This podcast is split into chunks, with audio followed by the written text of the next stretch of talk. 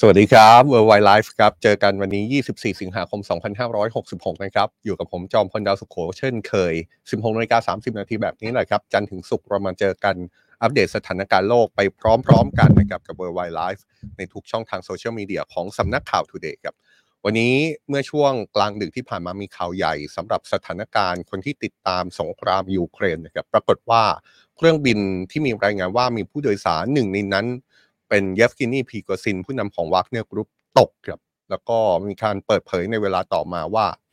ไม่พบผู้รอดชีวิตจากเหตุการณ์เครื่องบินตกในครั้งนั้น จากช่วงเวลาที่เกิดเหตุนี้มาจนถึงนาทีนี้คำถามก็คือ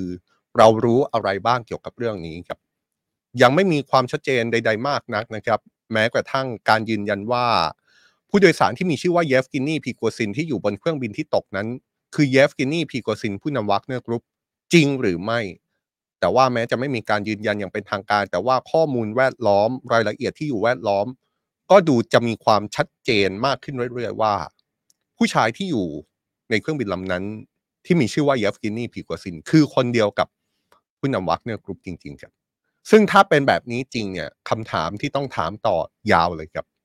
เกิดอะไรขึ้นกับเครื่องบินลำนั้น เหตุที่เกิดขึ้นเป็นอุบัติเหตุ หรือว่านี่คือการจงใจในการสังหารผู้นำวักเนอร์กรุ๊ปกันแน่ ใครคือผู้ก่อเหตุประธานาธิบดีปูตินเกี่ยวข้องมากน้อยแค่ไหน ในฐานะที่เขาเนี่ยแหละ คือคนที่เคยถูกผู้นำวักเนอร์กรุ๊ปก่อความไม่สงบในรัสเซียสร้างความเสียหน้าขายหน้ามากที่สุดในชีวิตการเมืองนับตั้งแต่เขาเป็นประธานาธิบดีรัสเซียจะพูดอย่างนั้นก็ได้คำถามก็คือ เหตุการณ์นี้ประธานาธิบดีปูตินเกี่ยวข้องมากน้อยแค่ไหน และที่สำคัญ สิ่งที่จะเกิดขึ้นต่อจากนี้ ในเชิงของอนาคต ไม่ว่าจะเป็นอนาคตของกลุ่มวักเนอร์กรุ๊ปเอง ในวันที่อาจจะเสียผู้นำถ้าข่าวเป็นความจริง อนาคตของประธานาธิบดีปูติน อนาคตของรัฐบาลรัสเซีย หรือแม้กระทั่ง อนาคตของสงครามยูเครนวันนี้เราจะว่ากันในรายละเอียดเลยนะครับ พยายามรวบรวมข้อมูลที่สามารถยืนยันได้ พร้อมๆกับข้อมูลในเชิงของการสันนิษฐานตั้งข้อสังเกต และมองภาพไปข้างหน้า วันนี้เนี่ยเดี๋ยวเราจะลงรายละเอียดในลักษณะที่ว่าข้อมูลไหนที่เป็นข้อมูลที่มีการยืนยันเราก็จะอ้างแหล่งข่าว ข้อมูลไหนที่ไม่ใช่ข้อมูลในเชิงข้อเท็จจริง แต่ว่าเป็นการคาดการ์การตั้งข้อสังเกต เดี๋ยวเราจะว่ากันไปว่า เรื่องนี้ใครเป็นคนพูด เป็นมุมมองของใคร แต่ละฝ่ายมองเรื่องนี้ ว่าอย่างไร เพราะว่านี่คือเรื่องที่ค่อนข้างใหญ่มากนะครับ ถ้ามองในเชิงของเสถียรภาพของรัฐบาลรัสเซีย การเสียชีวิตของผู้นำวักเนกรุ๊ปอาจจะมีความหมายมากกว่าที่หลายคนคิดก็เป็นไปได้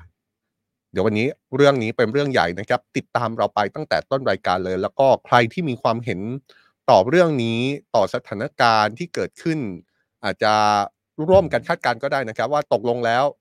คิดว่านี่คือการเสียชีวิตของผู้นำวักเนอร์กรุ๊ปจากการสังหารหรือจากอุบัติเหตุ หรือร่วมกันมองภาพไปข้างหน้าถึงอนาคตของฝ่ายต่างๆ ที่เกี่ยวข้องกับเรื่องนี้มาก็ได้ คอมเมนต์กันมาเลยนะครับ ไม่ว่าจะเป็นใน Facebook YouTube หรือว่า TikTok ของสำนักข่าว Today อีกประเด็นหนึ่งซึ่งเดี๋ยวเราจะพูดกันในช่วงท้ายรายการก็คือ เรายังคงเก็บตกสถานการณ์การเมืองไทยในมุมมองของสื่อต่างประเทศอยู่นะครับ เมื่อวานนี้เนี่ยเราพูดถึงกรณีของคุณทักษิณกลับบ้าน ซึ่งจริง ๆ แล้วเกิดขึ้นในวันเดียวกับคุณที่กับการที่คุณเศรษฐาทวีสิน ได้รับเลือกจากการประชุมร่วมของรัฐสภาให้เป็นนายกรัฐมนตรีแต่ดูเหมือนว่า กรณีของคุณทักษิณกลับบ้าน คุณทักษิณกลับไทยเนี่ยจะเป็นกรณีที่ขโมยซีน กรณีของคุณเศรษฐาไม่น้อยนะครับสื่อต่างประเทศเมื่อวานนี้เราก็รายงานไปแล้วว่า เห็นภาพชัดว่า เรื่องของคุณทักษิณดูจะเป็นเรื่องที่ถูกให้ความสนใจ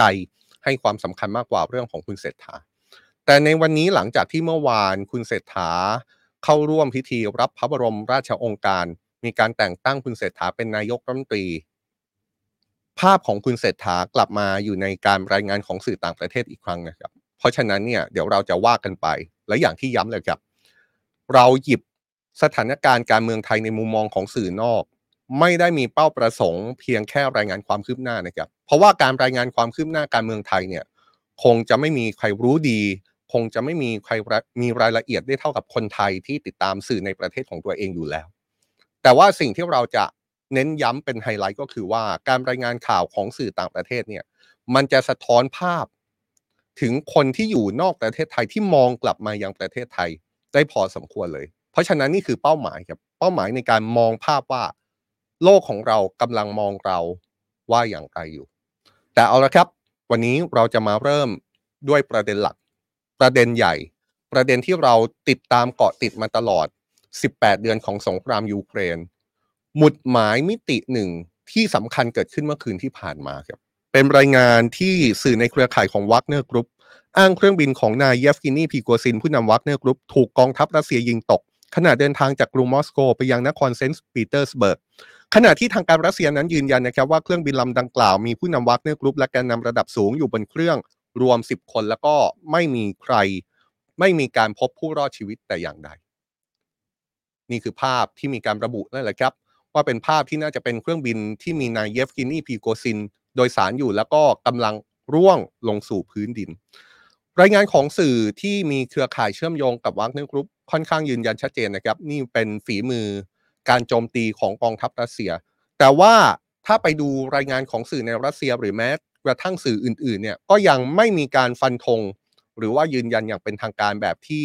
เครือข่ายของวักเนอร์กรุ๊ประบุแบบนั้นนะครับ อย่างเช่นสำนักข่าวทาสส์ซึ่งเป็นสื่อของทางการรัสเซียเนี่ยนะครับ รายงานอ้างการเปิดเผยของหน่วยงานการบินรัสเซีย ที่ยืนยันว่าเกิดเหตุเครื่องบิน ซึ่งมีผู้โดยสาร 10 คน เดินทางจากกรุงมอสโกเมืองหลวงของรัสเซียไปยังนครเซนต์ปีเตอร์สเบิร์กของรัสเซีย ประสบเหตุตกระหว่างการเดินทางครับ โดยในรายชื่อผู้โดยสารปรากฏว่า พบชื่อเยฟเกนี พรีโกซิน ซึ่งเป็นชื่อของผู้นำวักเนอร์กรุ๊ปรวมทั้งแกนนำระดับสูงของกลุ่มวักเนอร์กรุ๊ปคนอื่น ๆ ปรากฏอยู่บนเครื่องบินลำนี้ด้วย ทางการรัสเซียยืนยันนะครับว่าจากการที่หน่วยฉุกเฉินเข้าตรวจสอบพื้นที่เสร็จสิ้นแล้วเนี่ยไม่พบผู้รอดชีวิตจากเหตุเครื่องบินตกนี้ และทางการรัสเซียกำลังเปิดการสอบสวนถึงสาเหตุการตกครับโดยทางการรัสเซียดูเหมือนจะเริ่มตั้งข้อสังเกต ถึงการละเมิดกฎการบิน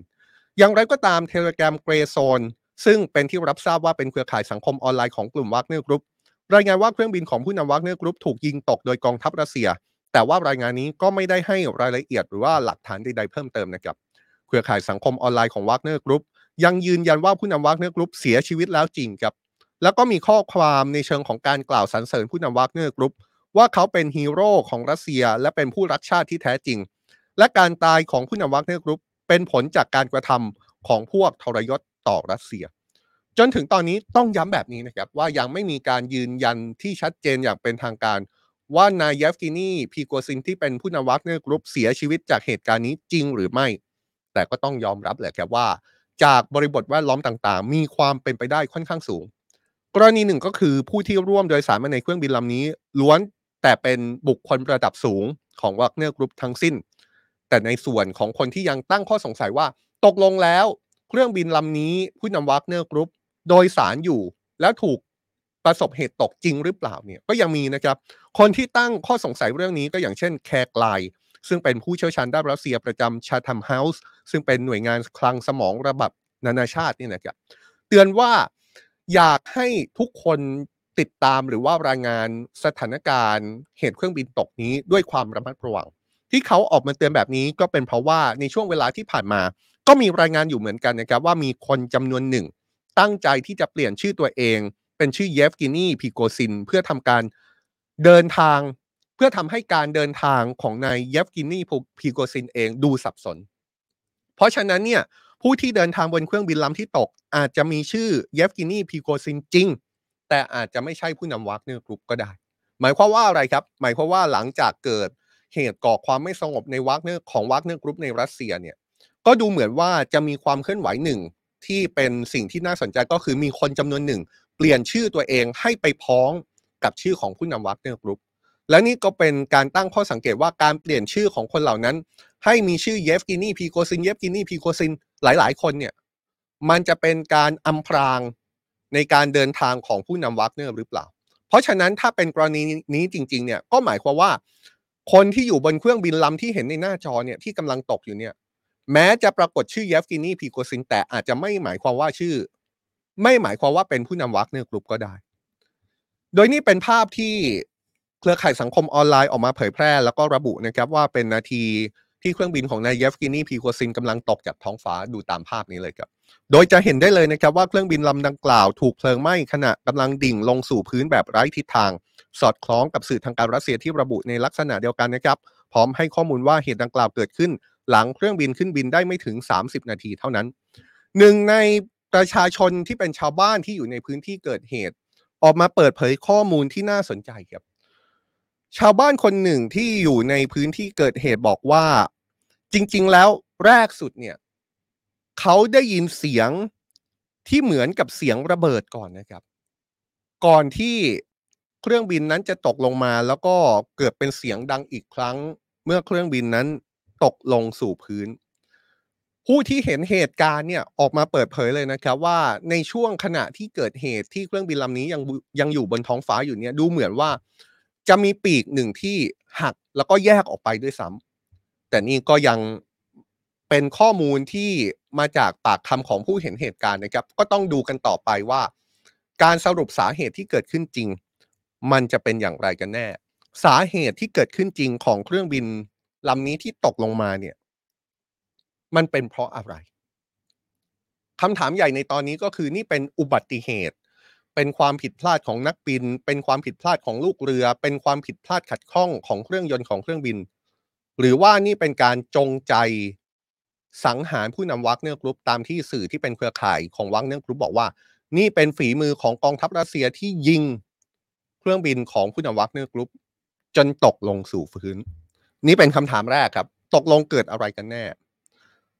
อีกคำถามหนึ่งที่วันนี้เราจะคุยกันก็คือ แล้วอนาคตของรัสเซียอนาคตของวักเนอร์กรุ๊ป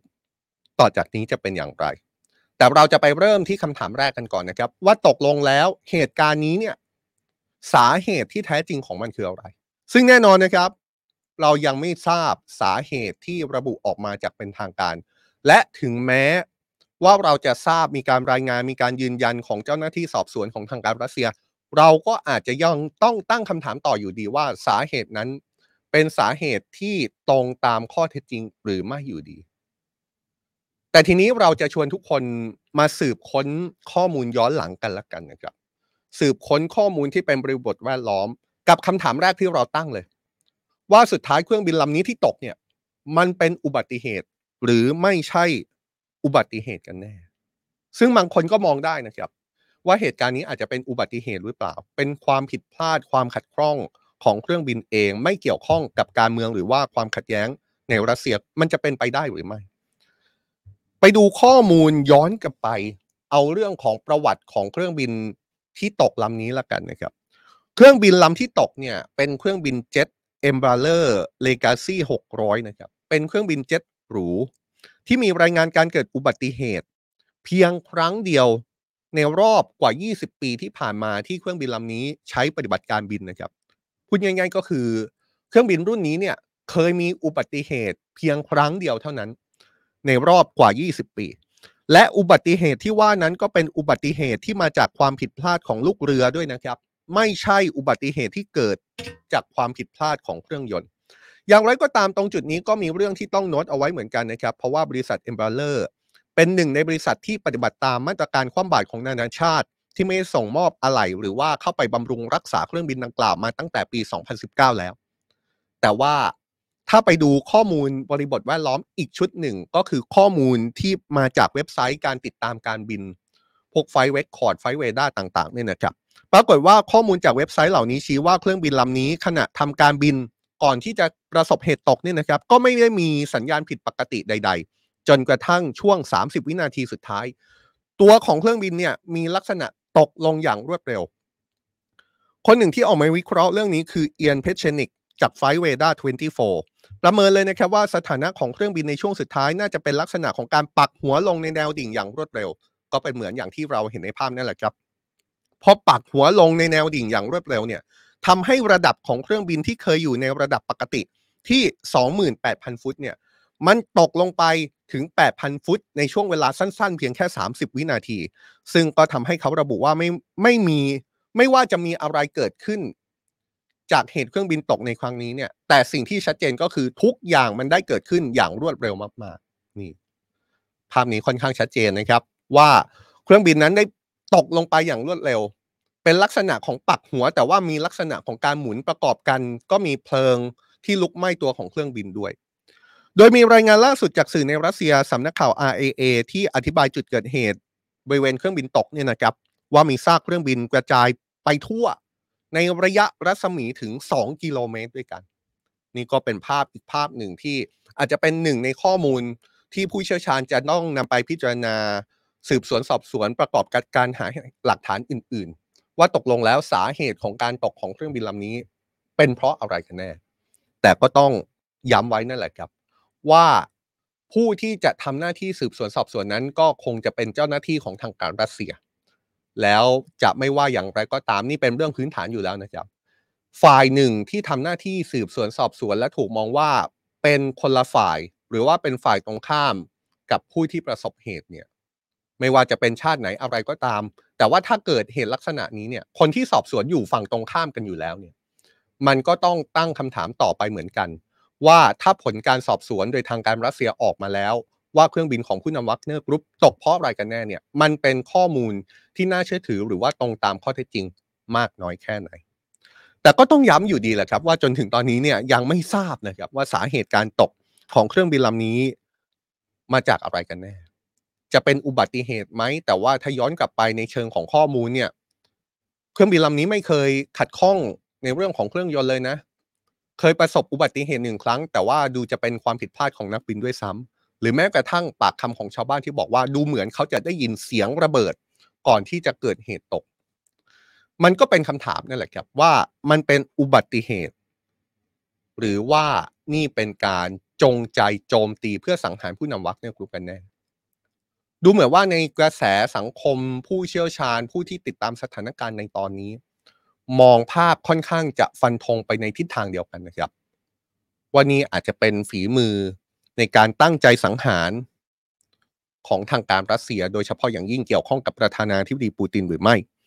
คนหนึ่งที่ออกมาวิเคราะห์กรณีนี้ คือบรรณาธิการด้านการทหารของ The Economist ชี้ว่ารัฐบาลรัสเซียได้เก็บข้อมูลของผู้ที่ถูกมองว่าทรยศประเทศมาโดยตลอดอยู่แล้ว และหากย้อนดูประวัติผู้ที่เป็นปฏิปักษ์ต่อรัฐบาลรัสเซียหลายคนก็ล้วนลงเอยด้วยการเสียชีวิตทั้งสิ้นจำกันได้ใช่ไหมครับจำ กรณีของอดีตสายลับสองหน้าของรัสเซียเซอร์เกย์สกีพาว ซึ่งย้ายไปอยู่อังกฤษ แต่ปรากฏว่าเป็นข่าวใหญ่เมื่อหลายปีก่อน เพราะว่าเขาอยู่ๆก็เสียชีวิตปริศนา แล้วก็มีการสืบไปสืบมา เพราะว่าสาเหตุหนึ่งของการเสียชีวิต คือสารพิษที่มีชื่อว่าโนวิชกหรือว่าแม้แต่กรณีเมื่อไม่กี่ปีที่ผ่านมาก็คือศัตรูเบอร์หนึ่งของประธานาธิบดีปูตินที่เป็นฝ่ายค้านคนสำคัญอเล็กเซนาวานีก็ เคยมีประวัติ มีอาการป่วยสุดลงอย่างปริศนา แล้วก็พบว่าดูเหมือนว่าเขาจะถูกวางยาเช่นกัน เพราะฉะนั้นเนี่ยมันก็ไปสอดคล้องกับการวิเคราะห์ของบรรณาธิการของ The Economist ที่บอกว่าคนที่เป็นปฏิปักษ์กับรัฐบาลรัสเซีย คนที่เป็นปฏิปักษ์กับประธานาธิบดีปูตินเนี่ยหลายคนต้องไม่ลืมว่าลงเอยด้วยการถูกลอบสังหารทั้งสิ้น อีกเสียงหนึ่งที่มองไปทางนั้นครับ ก็คือแอบบาส กอยามอฟอดีตผู้เขียนสุนทรพจน์ให้กับประธานาธิบดีปูตินเลยนะครับ แต่ว่าปัจจุบันเป็นผู้ที่วิพากษ์วิจารณ์รัฐบาลรัสเซีย ระบุในเชิงฟันธงเหมือนกันครับ ว่านี่น่าจะเป็นฝีมือของประธานาธิบดีปูตินที่มีความคาดหวังจะดำรงตำแหน่งผู้นำรัสเซียต่อไปอีกในสมัยหน้า และการกระทำเช่นนี้ ก็เป็นความต้องการที่จะส่งสัญญาณ ให้ทุกคนได้รับรู้ว่า ต่อจากนี้การกระทำใด ๆ ที่ต่อต้านประธานาธิบดีปูติน จะเป็นเรื่องที่เป็นไปไม่ได้ในรัสเซีย มีคนครับที่ฟันธงว่านี่เป็นฝีมือของประธานาธิบดีปูตินแน่นอน คือบิลบราวเดอร์คนนี้เป็นนักธุรกิจที่มีประสบการณ์ในรัสเซียหลายปีนะครับแล้วก็เป็นผู้ที่วิพากษ์วิจารณ์รัฐบาลรัสเซียเหมือนกัน ระบุว่าตัวของประธานาธิบดีปูตินเองไม่เคย เป็นคนที่ให้อภัยใคร และเป็นคนที่ไม่เคยลืมด้วยนี่ส่วนท่าทีที่เกิดขึ้นในรัสเซียบ้างนะครับ ท่าทีในรัสเซียก็ปรากฏภาพที่เริ่มมีคนนำดอกไม้ไปไว้อะไร ขณะเดียวกันก็มีผู้ที่ติดตามสถานการณ์สงครามยูเครนจำนวนไม่น้อย ออกมาวิพากษ์วิจารณ์เหตุเครื่องบินตกในครั้งนี้ ท่ามกลางความเชื่อในชุดเดียวกัน ก็คือว่านี่อาจจะเป็นฝีมือของรัฐบาลรัสเซีย หรือว่านี่อาจจะเป็นฝีมือของประธานาธิบดีปูติน ยกตัวอย่างก็อย่างเช่นบรรดาบล็อกเกอร์ด้านการทหารในรัสเซียนะครับที่ผ่านมาเนี่ยเราจับตา ความเคลื่อนไหวของบรรดาบล็อกเกอร์ทางการทหารในรัสเซียค่อนข้างมาก เพราะว่าเป็นหนึ่งในผู้ที่เหมือนเป็นผู้ติดตามสถานการณ์ผู้สังเกตการณ์และหลายครั้งก็มีท่าทีทั้งในเชิงสนับสนุนรัฐบาลรัสเซีย หรือว่าบางครั้งก็มีท่าทีในเชิงของวิพากษ์วิจารณ์รัฐบาลรัสเซีย คนหนึ่งที่ออกมาพูดเรื่องนี้ก็คืออีกอร์กูเซนโกคนนี้เนี่ยมีประวัติเป็นทหารของรัสเซียด้วยนะครับปรากฏว่าเขาคนนี้ออกมาวิพากษ์วิจารณ์เหตุที่เกิดขึ้นท่ามกลางข้อสันนิษฐานว่า นี่อาจจะเป็นการจงใจลอบสังหารประธาน ลอบสังหารผู้นำวักเนอร์กรุ๊ปของประธานาธิบดีปูตินหรือไม่ เขาบอกเลยนะครับว่าหากนายพรีโกซินเสียชีวิตจริง เขาเนี่ยก็คงจะเก็บข้าวของแล้วก็จะเป็นคนที่ไม่ต้องการสงครามอีกต่อไปแล้ว พร้อมอธิบายเพิ่มเติมเลยนะครับว่า การที่รัสเซียทำสงครามพอทำสงครามแล้วเนี่ยเขาบอกว่ามันก็ควรจะเป็นเรื่องของการประหัตประหารฝ่ายตรงข้ามของตัวเองสิ แต่นี่มันเป็นการสังหารฝ่ายเดียวกันเอง นอกจากนี้เขายังมองว่าในตอนนี้บรรดาศัตรูของรัสเซียคงจะเฉลิมฉลองแล้ว เขาเปรียบเลยเลยนะครับว่า เหตุการณ์นี้เนี่ยคงจะเป็นชัยชนะที่ยิ่งใหญ่ที่สุดของฝ่ายยูเครนในปีนี้ทีเดียว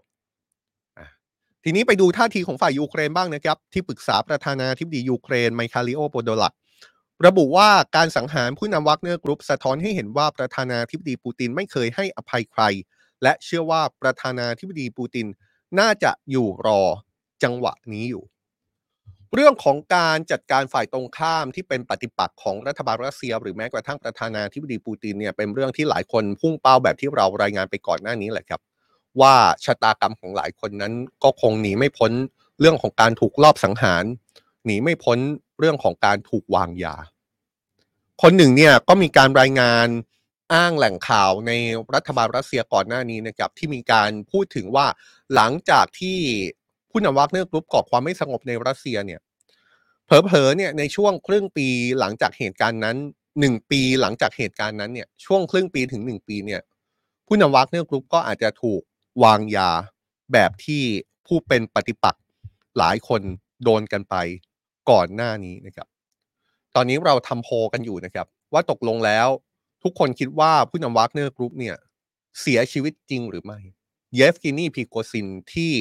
มีการคาดการณ์ว่าเสียชีวิตแล้วเนี่ย ตกลงแล้วคนที่อยู่ในเครื่องบินที่ตก แล้วไม่พบผู้รอดชีวิตคือเยฟกินีพรีโกซินที่เป็นผู้นำวักเนอร์กรุ๊ปหรือว่าเป็นเยฟกินีพรีโกซินที่เป็นชื่อเดียวกันชื่อพ้องกัน แต่ว่าไม่ใช่ผู้นำวักเนอร์กรุ๊ปกันแน่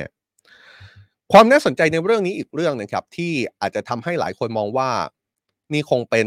เยฟกินีพรีโกซิน ที่เป็นผู้นำวักเนอร์กรุ๊ปจริง ๆ เพราะว่ามันมีความเคลื่อนไหวที่ค่อนข้างต่อเนื่องเชื่อมร้อยกับเหตุการณ์ที่เพิ่งเกิดขึ้นสดๆร้อนๆเมื่อวานนี้จำกันได้ใช่ไหมครับ เมื่อวานนี้เรารายงานถึงชะตากรรมของนายพลเซอร์เกย์ซูโรวิคิน คนนี้แหละครับนายพลอมาเกดอนที่รายงานว่า เขาเนี่ยน่าจะถูกปลดออกจากตำแหน่งผู้บัญชาการกองกำลังอวกาศ ซึ่งเป็นนายทหารระดับสูงระดับผู้บัญชาการเนี่ยนะครับของรัสเซียถูกปลดออกจากตำแหน่ง ในรายงานเมื่อวานนี้เนี่ยเราพูดถึงการตั้งข้อสังเกตว่านี่เป็นการปลดหลังจากที่ตัวเขาคนนี้เนี่ยในพลอมาเกดอนคนนี้เนี่ยไม่ปรากฏตัวต่อสาธารณะ นับตั้งแต่กลุ่มวากเนอร์ก่อความไม่สงบในรัสเซีย แล้วก็มีการเชื่อมโยงกันว่านายพลคนนี้เป็นที่เคารพนับถือศรัทธาของผู้นำวากเนอร์กรุ๊ป มีข้อกล่าวหาถึงขั้นว่านายพลคนนี้อาจจะมีส่วนรู้เห็นเป็นใจกับการที่วากเนอร์กรุ๊ปก่อความไม่สงบในรัสเซียหรือไม่ แล้วเขาก็หายตัวไปเลย ไม่ปรากฏตัวต่อสาธารณะเลยจนกระทั่ง เมื่อวานนี้เราเพิ่งรายงานข่าวไปนะครับว่า ตัวของเขาคนนี้เนี่ยดูเหมือนจะถูกปลดออกจากตำแหน่งผู้บัญชาการทหารซึ่งเป็นนายทหารระดับสูงของรัสเซีย เรากำลังไล่เรียงให้เห็นภาพนะครับ ภาพที่เกิดขึ้น ว่ามีเครื่องบินลำหนึ่งที่ตกในรัสเซีย ทางการรัสเซียบอกว่าไม่พบผู้รอดชีวิต แล้วก็พบว่าหนึ่งในผู้โดยสารปรากฏชื่อเยฟกินีพรีโกซิน ซึ่งเป็นชื่อของผู้นำวากเนอร์กรุ๊ปอยู่ในเครื่องบินลำนั้นด้วย ในตอนนี้คำถามแรกที่ต้องถามก็คือเยฟกินีพรีโกซิน คนที่ปรากฏชื่ออยู่บนเครื่องบินลำนั้นเนี่ยคือเยฟกินีพรีโกซินคนเดียว กับคนที่เป็นผู้นำวากเนอร์กรุ๊ปหรือเปล่าในตอนนี้ดูเหมือนว่าหลายฝ่ายค่อนข้างจะเชื่อนะครับ หรือแม้แต่ แม้กระทั่งสื่อที่เป็นเครือข่ายของวากเนอร์กรุ๊ปเอง ก็ยืนยันในลักษณะที่ว่า คนที่อยู่บนเครื่องบินก็คือเยฟกินีพรีโกซินที่เป็นผู้นำวากเนอร์กรุ๊ปจริง และเขาได้เสียชีวิตจริง ๆ แล้วคำถามต่อมาที่เราตั้งคำถามไล่เรียงให้เห็นภาพก็คือว่าตกลงแล้วเหตุการณ์นี้เนี่ยมันเป็นอุบัติเหตุ หรือว่าเป็นการจงใจโจมตีเพื่อลอบสังหารผู้นำวากเนอร์กรุ๊ปกันแน่ ซึ่งถ้าเราไล่เรียงข้อมูล ก็จะเห็นได้เลยนะครับว่าเครื่องบินลำนี้ไม่ค่อยมีประวัติ การขัดข้อง และก็หลายคนก็มองว่านี่คงจะเป็นการจงใจโจมตีจงใจลอบสังหารที่อาจจะมีความเกี่ยวข้องเชื่อมโยง ไปถึงประธานาธิบดีปูตินด้วย ทีนี้เรามาดูท่าทีของฝั่งตะวันตกครับ ฝั่งตะวันตกก็มองภาพแบบนี้แหละครับ มองภาพว่าเผลอๆเนี่ยเหตุการณ์นี้ก็คือความตั้งใจของประธานาธิบดีปูติน ที่จะต้องการสังหารคนที่เป็นศัตรู คนที่เป็นฝ่ายตรงข้าม คนที่ มาท้าทายอำนาจตัวเขาเอง มีท่าทีของประธานาธิบดีโจไบเดนผู้นำสหรัฐนะครับ ผู้นำสหรัฐเชื่อว่า ประธานาธิบดีปูตินน่าจะอยู่เบื้องหลังเหตุการณ์นี้เช่นกัน ผู้นำสหรัฐบอกว่าแม้ตัวเขาจะยังไม่ทราบข้อเท็จจริงทั้งหมด แต่เรื่องนี้ก็ไม่ใช่เรื่องที่น่าประหลาดใจอะไร โดยชี้ว่ามีไม่กี่อย่างในรัสเซียที่เกิดขึ้น โดยที่ไม่มีประธานาธิบดีปูตินอยู่เบื้องหลัง ถ้ายังจำกันได้เนี่ยหลังวักเนื้อกรุ๊ปก่อความไม่สงบในรัสเซียใหม่ๆ จนนำไปสู่การลี้ภัยในเบลารุสเนี่ยนะครับประธานาธิบดีไบเดนเคยพูดถึงประเด็นลักษณะนี้ครั้งหนึ่ง โดยบอกว่าผู้นำวากเนอร์กรุ๊ปเนี่ยถ้าเขาเป็นผู้นำวากเนอร์กรุ๊ปเนี่ยนะเขาคงจะต้องระวังเรื่องการกินมากๆ เขาจะต้องระวังเรื่องของอาหารที่กิน และคงจะต้องจับตาดูว่าอาหารที่กินแต่ละมื้อเนี่ยมันเป็นอย่างไงบ้าง ก็พูดในลักษณะที่บ่งบอกเลยครับว่า หลังจากที่ผู้นำวากเนอร์กรุ๊ปก่อความไม่สงบในรัสเซียเนี่ยมันมีความเสี่ยง ที่เขาอาจจะถูกวางยาลอบสังหารขณะเดียวกันก่อนหน้านี้มีความเห็นจากนายวิลเลียมเบิร์นส์นะครับผู้อำนวยการสำนักข่าวกรองกลางสหรัฐหรือว่า CIA ที่ระบุว่าในช่วงเวลาที่ผ่านมาการก่อความไม่สงบในรัสเซียทำให้ประธานาธิบดีปูติน ถูกบรรดาชนชั้นนำตั้งคำถามอย่างมาก ก่อนจะเปรียบเลยว่านี่เป็นการเปลื้องผ้าจักรวรรดิจักรพรรดิปูตินให้ล่อนจ้อน ความเห็นที่น่าสนใจจากฝั่งสหรัฐอีกคนหนึ่ง น่าสนใจมากครับเป็นความเห็นของไมเคิลแม็กฟอล คนนี้เป็นอดีตทูตสหรัฐประจำรัสเซียนะครับทวีตข้อความผ่าน X หรือว่า Twitter ระบุว่าเราคงจะไม่รู้ข้อเท็จจริง ทั้งหมดจากรัสเซีย แต่ถ้าการสังหารในพีโกซินเกิดขึ้นจริง ก็น่าจะมีคำถามตามมาหลายข้อด้วยกัน ฟังตามกันไปนะครับ ฟังพร้อม ๆ กันคำถามหลายข้อที่อดีตทูตสาวรัฐประจำรัสเซีย คนนี้ตั้งเอาไว้เนี่ยเป็นข้อสังเกตที่น่าสนใจมากเลย อดีตทูตสหรัฐประจำรัสเซียตั้งคำถามแบบนี้ครับข้อแรกเลย ก็คือทำไมประธานาธิบดีปูติน ถึงเลือกสังหารนายพรีโกซินด้วยวิธีนี้ คือถ้ามองว่าเหตุการณ์นี้เป็นการลอบสังหารผู้นำวากเนอร์กรุ๊ปจริงเนี่ยคำถามที่ตามมาของอดีตทูตสหรัฐประจำรัสเซียก็คือทำไมถึงเลือกใช้วิธียิงเครื่องบินนี้ให้ตกทำไมไม่เป็นแค่เรื่องของการจับกลุ่มคุมขัง หรือว่าเลือกวิธีการสังหารวิธีอื่น ๆ วางยาพิษก็ได้ หรือว่าใช้ปืนยิง ให้เสียชีวิตก็ได้ เขายังตั้งข้อสังเกตด้วยนะครับ ว่านี่เป็นวิธีการที่ทำให้มันดูเหมือนเป็นอุบัติเหตุหรือไม่ แล้วคำถามตามมาก็คือ แล้วทำไมต้องทำให้เหตุรอบสังหารในพีโกซิน ให้มันดูเหมือนกับการเป็นอุบัติเหตุด้วย เป็นข้อสังเกตที่น่าสนใจมากเลยนะครับ ตั้งข้อสังเกตเลยว่าทำไม ถ้าประธานาธิบดีปูตินต้องการที่จะสังหารเยฟกินีพีโกซินจริงทำไมต้องใช้วิธียิงเครื่องบินตกทำไมต้องทำเหมือนให้การลอบสังหารเป็นอุบัติเหตุ ทั้งทางที่มีวิธีอื่นอีกมากมายคำถามต่อมาก็คือมันดูเป็นเรื่องเข้าใจได้ที่ประธานาธิบดีปูตินจะปล่อยเวลาให้ล่วงเลยไปสองเดือน เพื่อที่จะใช้โอกาสในการไล่ดูว่าหนอนบ่อนไส้ในกองทัพหรือว่ากระทรวงกลาโหมรัสเซียเป็นใครบ้าง แต่ทำไมที่ผ่านมาเขาถึงปล่อยให้ผู้นำวากเนอร์กรุ๊ปมีบทบาทอยู่ โดยเฉพาะอย่างยิ่งการที่ผู้นำวากเนอร์กรุ๊ปดูจะมีบทบาทในทวีปแอฟริกาที่เกิดเป็นฐานของทหารรับจ้าง ถึงขั้นมีรายงานว่าผู้นำวากเนอร์กรุ๊ปได้รับอนุญาต ให้พบกับผู้นำชาติในทวีปแอฟริกา เมื่อครั้งที่ผู้นำชาติแอฟริกาไปประชุมที่รัสเซียเมื่อปลายเดือนกรกฎาคมที่ผ่านมานี้เองนี่ก็เป็นคำถามที่ถามประมาณว่า หลังก่อหลังจากที่วากเนอร์กรุ๊ปก่อความไม่สงบในรัสเซีย เมื่อปลายเดือนมิถุนายนที่ผ่านมาเนี่ยผ่านไปสองเดือนจนถึงวันนี้เนี่ยถ้าเรามองว่าประธานาธิบดีปูตินสังหารผู้นำวากเนอร์กรุ๊ปเนี่ยการทิ้งระยะสองเดือนเนี่ยอาจจะเป็นเรื่องที่พอเข้าใจได้อยู่ เพราะว่าช่วงสองเดือนที่ผ่านมา ฝ่ายรัสเซียฝ่ายประธานาธิบดีปูตินก็คงจะไล่เช็ค ว่าเรื่องนี้ใครมีส่วนเกี่ยวข้อง ใครอยู่ฝ่ายตรงข้าม ใครเป็นหนอนบ่อนไส้ ใครทรยศประธานาธิบดีปูติน ช่วงเวลาสองเดือนเนี่ยก็คงจะเป็นช่วงเวลาที่ไล่ดูไล่เช็คกันได้ แต่คำถามก็คือ เมื่อไล่เช็คแบบนี้ทำไมถึงปล่อยให้ผู้นำวากเนอร์กรุ๊ปยังคงมีบทบาท อันนี้เป็นเรื่องที่อดีตทูตสหรัฐประจำรัสเซียตั้งคำถามนะครับว่าตกลงแล้วเกิดอะไรขึ้นคำถามอีกข้อที่น่าสนใจครับ ก็คือต่อจากนี้เนี่ยรัฐบาลรัสเซียไม่ว่าจะเป็นหน่วยงานความมั่นคง หรือแม้กระทั่งประธานาธิบดีปูติน จะเอายังไงกับวากเนอร์กรุ๊ปที่อยู่ในสภาพไร้หัว ไร้ผู้นำเพราะอย่าลืมนะครับ ถ้าเหตุการณ์นี้ เป็นการตกของเครื่องบินที่ผู้โดยสารคือผู้นำวากเนอร์กรุ๊ปจริงเนี่ย ถ้าไปดูลิสต์รายชื่อผู้โดยสารคนอื่น ๆ เนี่ย ก็จะมีผู้นำระดับสูงของวากเนอร์กรุ๊ปโดยสารอยู่ในเครื่องบินลำนี้ด้วยนะครับ เพราะฉะนั้นสถานะของวากเนอร์กรุ๊ปตอนนี้แหละหลายคนมองว่าเป็นองค์กรที่ไร้หัวแล้ว ไม่ใช่เบอร์หนึ่งไม่พอนะครับ เบอร์สองเบอร์สามดูเหมือนว่าจะเสียชีวิตจากเหตุการณ์นี้ด้วยคำถามก็คือรัฐบาลรัสเซียประธานาธิบดีปูติน จะเอายังไงต่อกับวากเนอร์กรุ๊ปจะไล่จับกลุ่มสลายกลุ่มวากเนอร์กรุ๊ปหรือว่าจะส่งหน่วยงานความมั่นคงเข้าไปควบคุมสั่งการดูแลวักเนอร์กรุ๊ปต่อไป อันนี้ก็เป็นเรื่องที่เราจับตาดู แล้วก็เป็นคำถาม ที่สองที่เราจะตั้งต่อชวนคุยต่อครับ ว่าถ้าสมมุติว่าผู้นำวากเนอร์กรุ๊ปถูกสังหารพร้อมกับเจ้าหน้าที่ระดับสูงของวากเนอร์กรุ๊ปจากเหตุการณ์นี้จริงเนี่ยชะตากรรมของวากเนอร์กรุ๊ปจะเป็นอย่างไรต่อไป เรื่องนี้มีคนตั้งข้อสังเกตไว้เหมือนกันนะครับ คนหนึ่งที่ตั้งข้อสังเกตเอาไว้ก็คือปีเตอร์โบมอนคนคนนี้เขียนบทความ ในเว็บไซต์เดอะการ์เดียนตั้งข้อสังเกตว่าสิ่งที่ค่อนข้างชัดเจนคือต่อจากนี้ อาจจะไม่มีวากเนอร์กรุ๊ปอีกต่อไปแล้วนะครับทำไมเขาถึงบอกแบบนั้น เขารายงานอ้างข้อมูลที่เขาได้รับมาระบุว่ามีสัญญาณที่กองกำลังวากเนอร์กรุ๊ปดูเหมือนว่าจากเดิมเนี่ยจะย้ายฐานไปที่ประเทศเบลารุสใช่ไหมครับ แต่ว่าในตอนนี้เนี่ยกองกำลังวักเนอร์กรุ๊ปที่อยู่ในเบลารุสมีสัญญาณมีความเคลื่อนไหวในลักษณะของเริ่ม ทยอยเดินทางออกจากประเทศเบลารุสบ้างแล้ว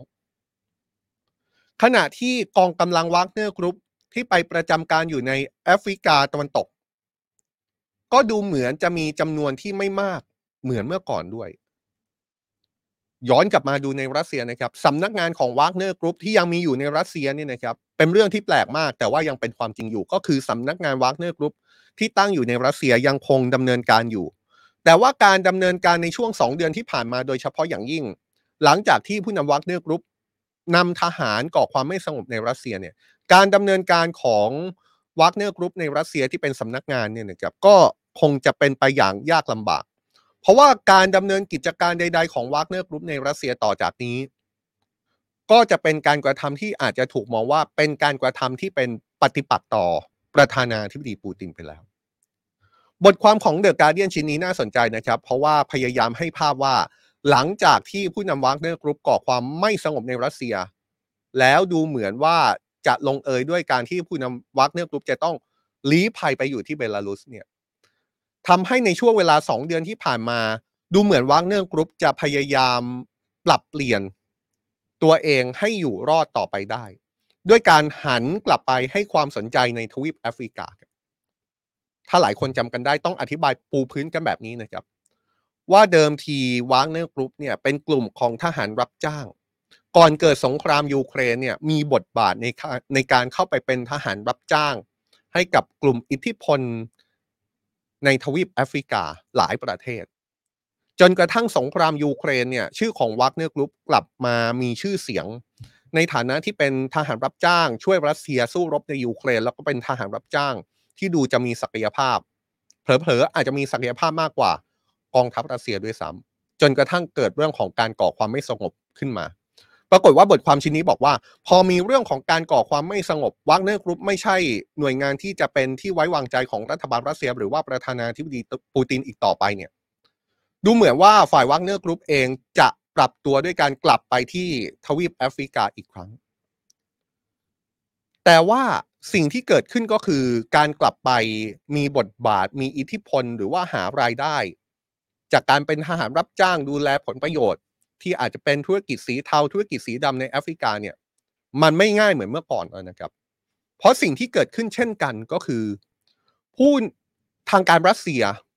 ก็ดูเหมือนว่าจะเข้าไปมีบทบาทโดยตรง แทนการทำหน้าที่ของวากเนอร์กรุ๊ปอีกเหมือนกัน เรื่องนี้น่าสนใจมากเลยครับ ความน่าสนใจก็คือผู้นำวากเนอร์กรุ๊ปดูทรงแล้ว จะต้องการกลับไปที่ทวีปแอฟริกาจริง ๆ นะครับ เพราะว่าหนึ่งวันก่อนที่จะก่อนที่เครื่องบินที่เชื่อว่ามีผู้นำวากเนอร์กรุ๊ปโดยสารอยู่จะตกเนี่ยนะครับ ปรากฏว่าผู้นำวากเนอร์กรุ๊ปเผยแพร่คลิปนี้แหละครับ นี่เป็นคลิปที่เผยแพร่ก่อนเกิดเหตุเครื่องบินตกเพียงวันเดียวนะครับ ก็คือเมื่อวานนี้ ผู้นำวากเนอร์กรุ๊ปเพิ่งเผยแพร่คลิปวิดีโอ ซึ่งถือได้ว่าเป็นการปรากฏตัวผ่านคลิปครั้งแรก นับตั้งแต่เขานำวากเนอร์ก่อความไม่สงบในรัสเซียเมื่อเดือนมิถุนายนที่ผ่านมา ความน่าสนใจของคลิปนี้เนี่ยดูตามภาพนะครับ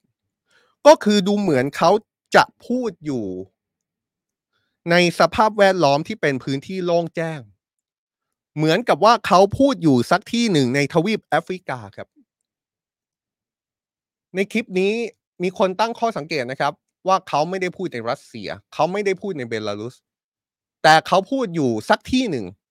ในทวีปแอฟริกา ผู้นำวักเนอร์กรุ๊ประบุในคลิปนี้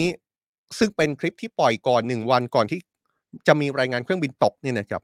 เขาระบุว่าเขาจะทำให้รัสเซียแข็งแกร่งขึ้นในทุกภูมิภาคทั่วโลก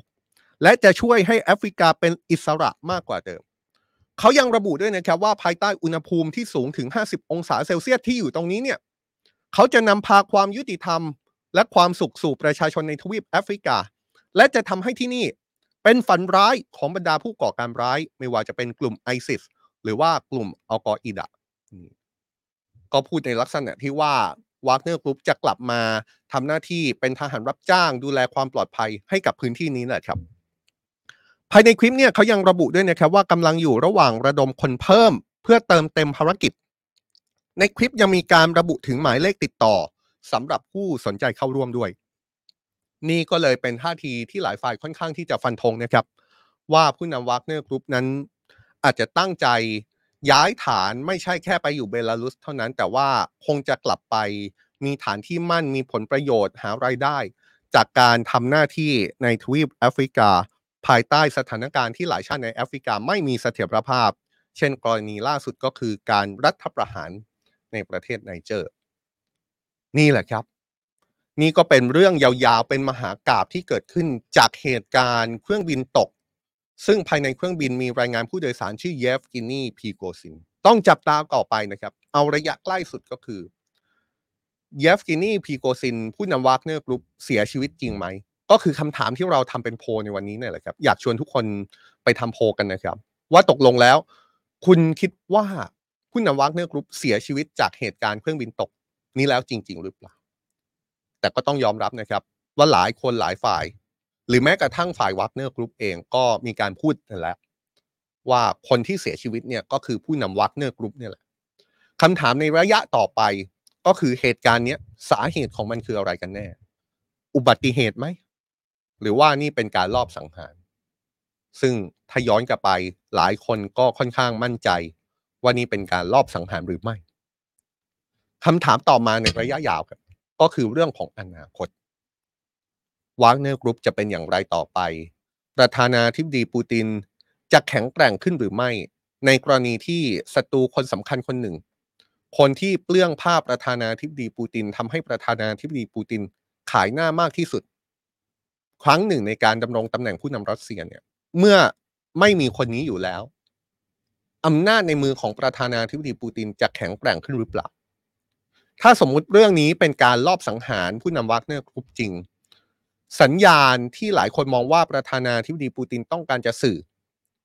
ว่าเขาต้องการบอกกับฝ่ายที่อยู่ตรงข้ามว่า ต่อจากนี้จะไม่มีพื้นที่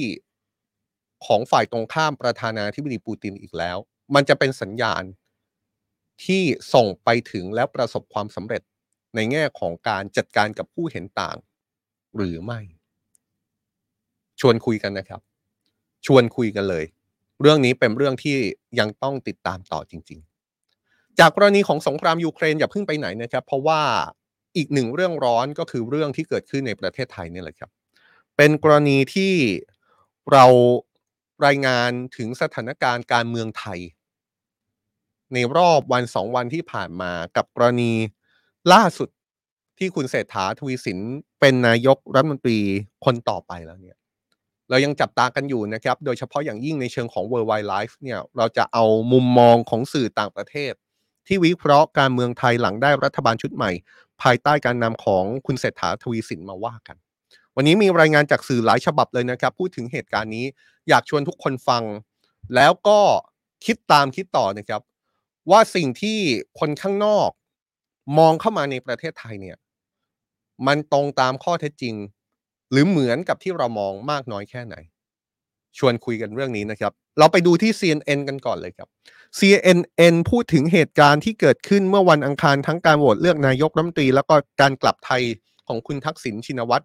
บอกเลยว่าสิ่งที่เกิดขึ้นเมื่อวันอังคารสองเหตุการณ์เนี่ยเป็นสองเหตุการณ์สำคัญที่เป็นจุดเปลี่ยน การเมืองในประเทศไทยเลยนะครับ CNN ระบุในรายงานว่าในที่สุด คุณเศรษฐาทวีสินมหาเศรษฐีด้านอสังหาริมทรัพย์ ที่ไม่เคยมีประสบการณ์ทางการเมืองเลย ได้รับการแต่งตั้งเป็นนายกรัฐมนตรีคนที่ 30 ของประเทศไทย แม้ว่าพรรคเพื่อไทยของเขาจะไม่ใช่พรรคการเมืองที่ได้คะแนนเสียงเป็นอันดับที่ 1 ในการเลือกตั้งเมื่อเดือนพฤษภาคม CNN อธิบายนะครับว่าที่พรรคเพื่อไทยได้เป็นพรรคแกนนำรัฐบาล เพราะว่าสถานการณ์การเมืองไทยตลอดประวัติศาสตร์สมัยใหม่ มีแนวโน้มเกิดรัฐประหารบ่อยมาก โดยที่ผ่านมาประเทศไทยก็ตกอยู่ภายใต้การบริหารของนักการเมืองกลุ่มเล็ก ๆ ที่ทรงอำนาจ และมีความสัมพันธ์ใกล้ชิด กับกองทัพสถาบันกษัตริย์และสถาบันธุรกิจทำให้ในช่วงไม่กี่ปีที่ผ่านมาเกิดเสียงเรียกร้อง ให้มีการปฏิรูปเป็นวงกว้าง CNN บอกแบบนี้นะครับว่ากระแสความต้องการปฏิรูปประเทศนี้ปรากฏให้เห็นชัดเจน เมื่อพรรคก้าวไกลซึ่งเป็นการรวมตัวกันของบรรดานักการเมืองรุ่นใหม่ และชูแนวคิดปฏิรูปสุดโต่งทั้งการปฏิรูปกองทัพ ปฏิรูปเศรษฐกิจ กระจายอำนาจรวมไปถึงการแก้ไขกฎหมายมาตรา1นึปรากฏว่าพรรคก้าวไกลที่ชูนโยบายเหล่านี้ได้รับคะแนนเสียงมากที่สุดในการเลือกตั้ง โดยชัยชนะของพรรคก้าวไกลได้แสดงให้เห็นถึงความเบื่อหน่ายของประชาชนที่มีต่อกลุ่มการเมืองเก่าๆที่คุมอำนาจในการบริหารประเทศมานาน แต่กลับไม่เห็นความก้าวหน้าในการแก้ปัญหาที่เรื้อรัง ไม่ว่าจะเป็นเรื่องของการปรับปรุงการกระจายอำนาจ กระจายความมั่งคั่ง อย่างเป็นธรรม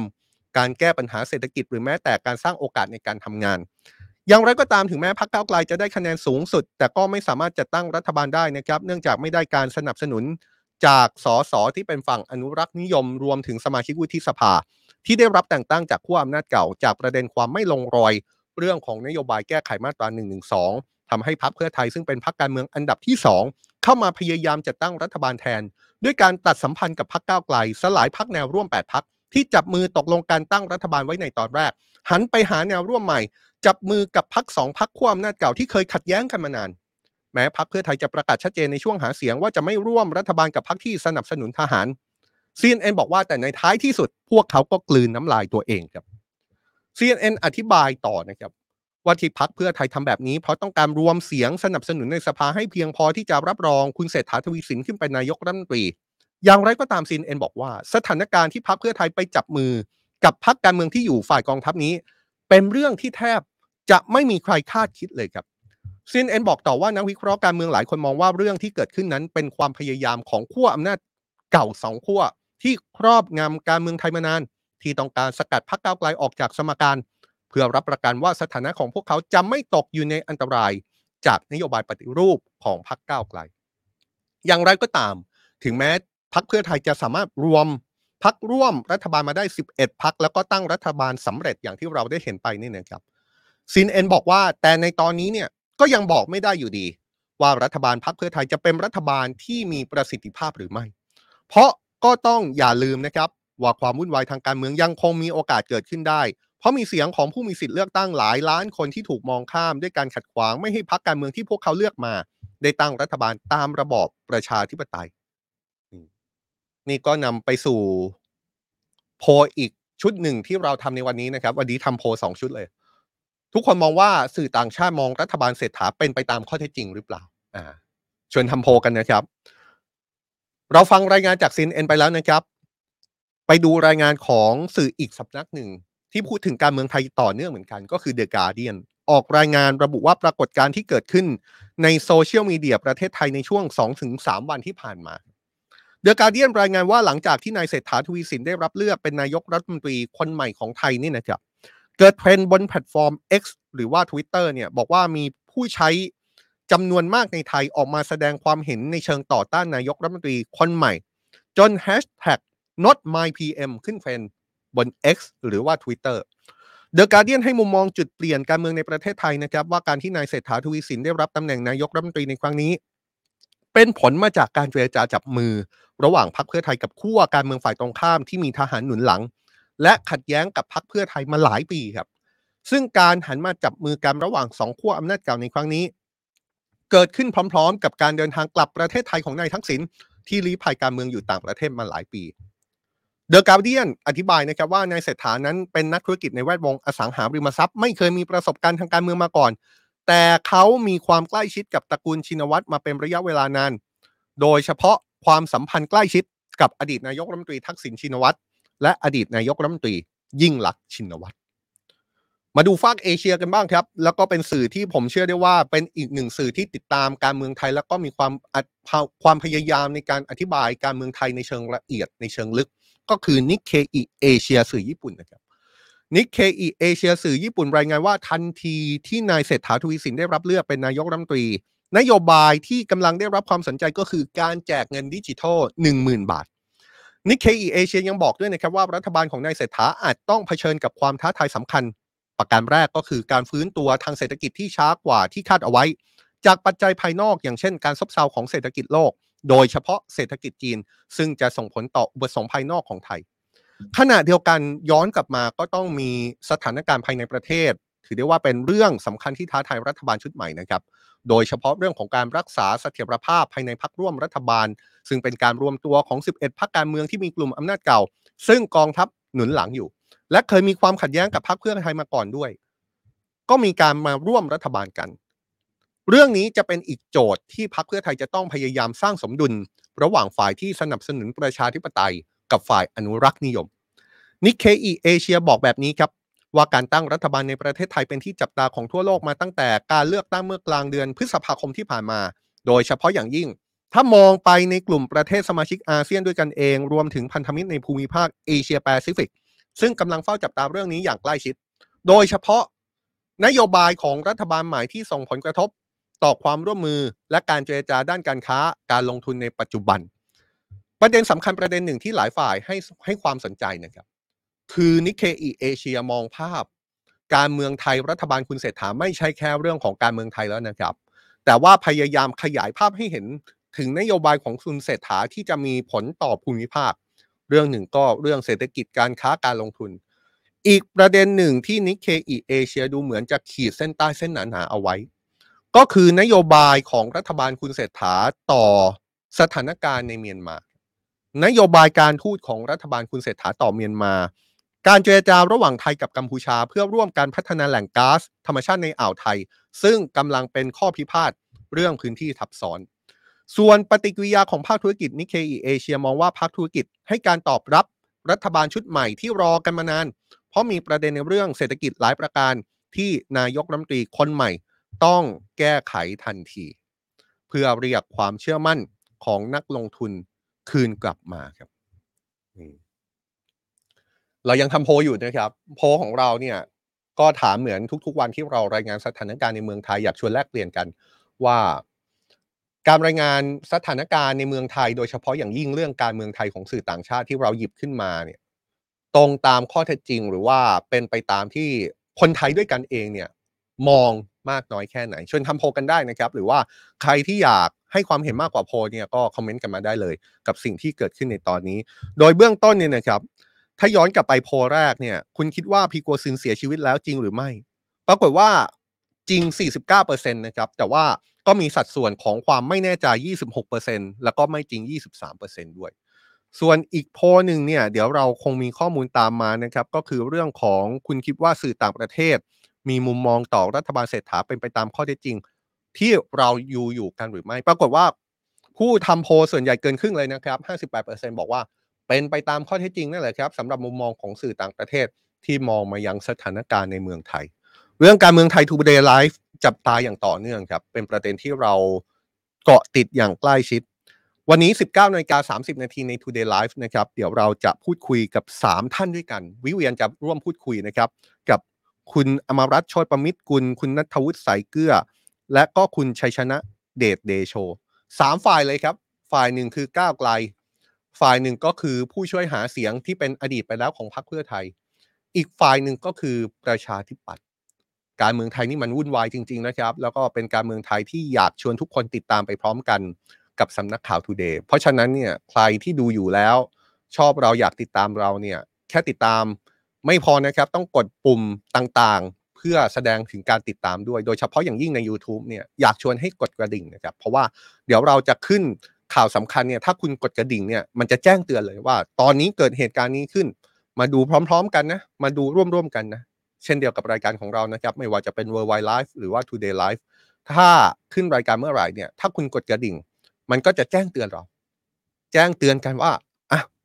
มาชวนพูดคุยกัน ไม่ว่าจะเป็นสถานการณ์ทั้งในแล้วก็ต่างประเทศร่วมกันเป็นแฟนข่าวของสำนักสำนักข่าวทูเดย์กันนะครับ อย่าลืมกันนะครับ วันนี้ 19นาฬิกา30 นาที เจอกับวิเวียนกับผู้ร่วมรายการทั้ง 3 ท่าน 3 มุมมองต่อการเมืองไทยครับแต่สำหรับช่วงนี้ผมจอมพลดาวสุโขลาไปก่อนนะครับ พบกันใหม่ครั้งต่อไปครับ สวัสดีครับ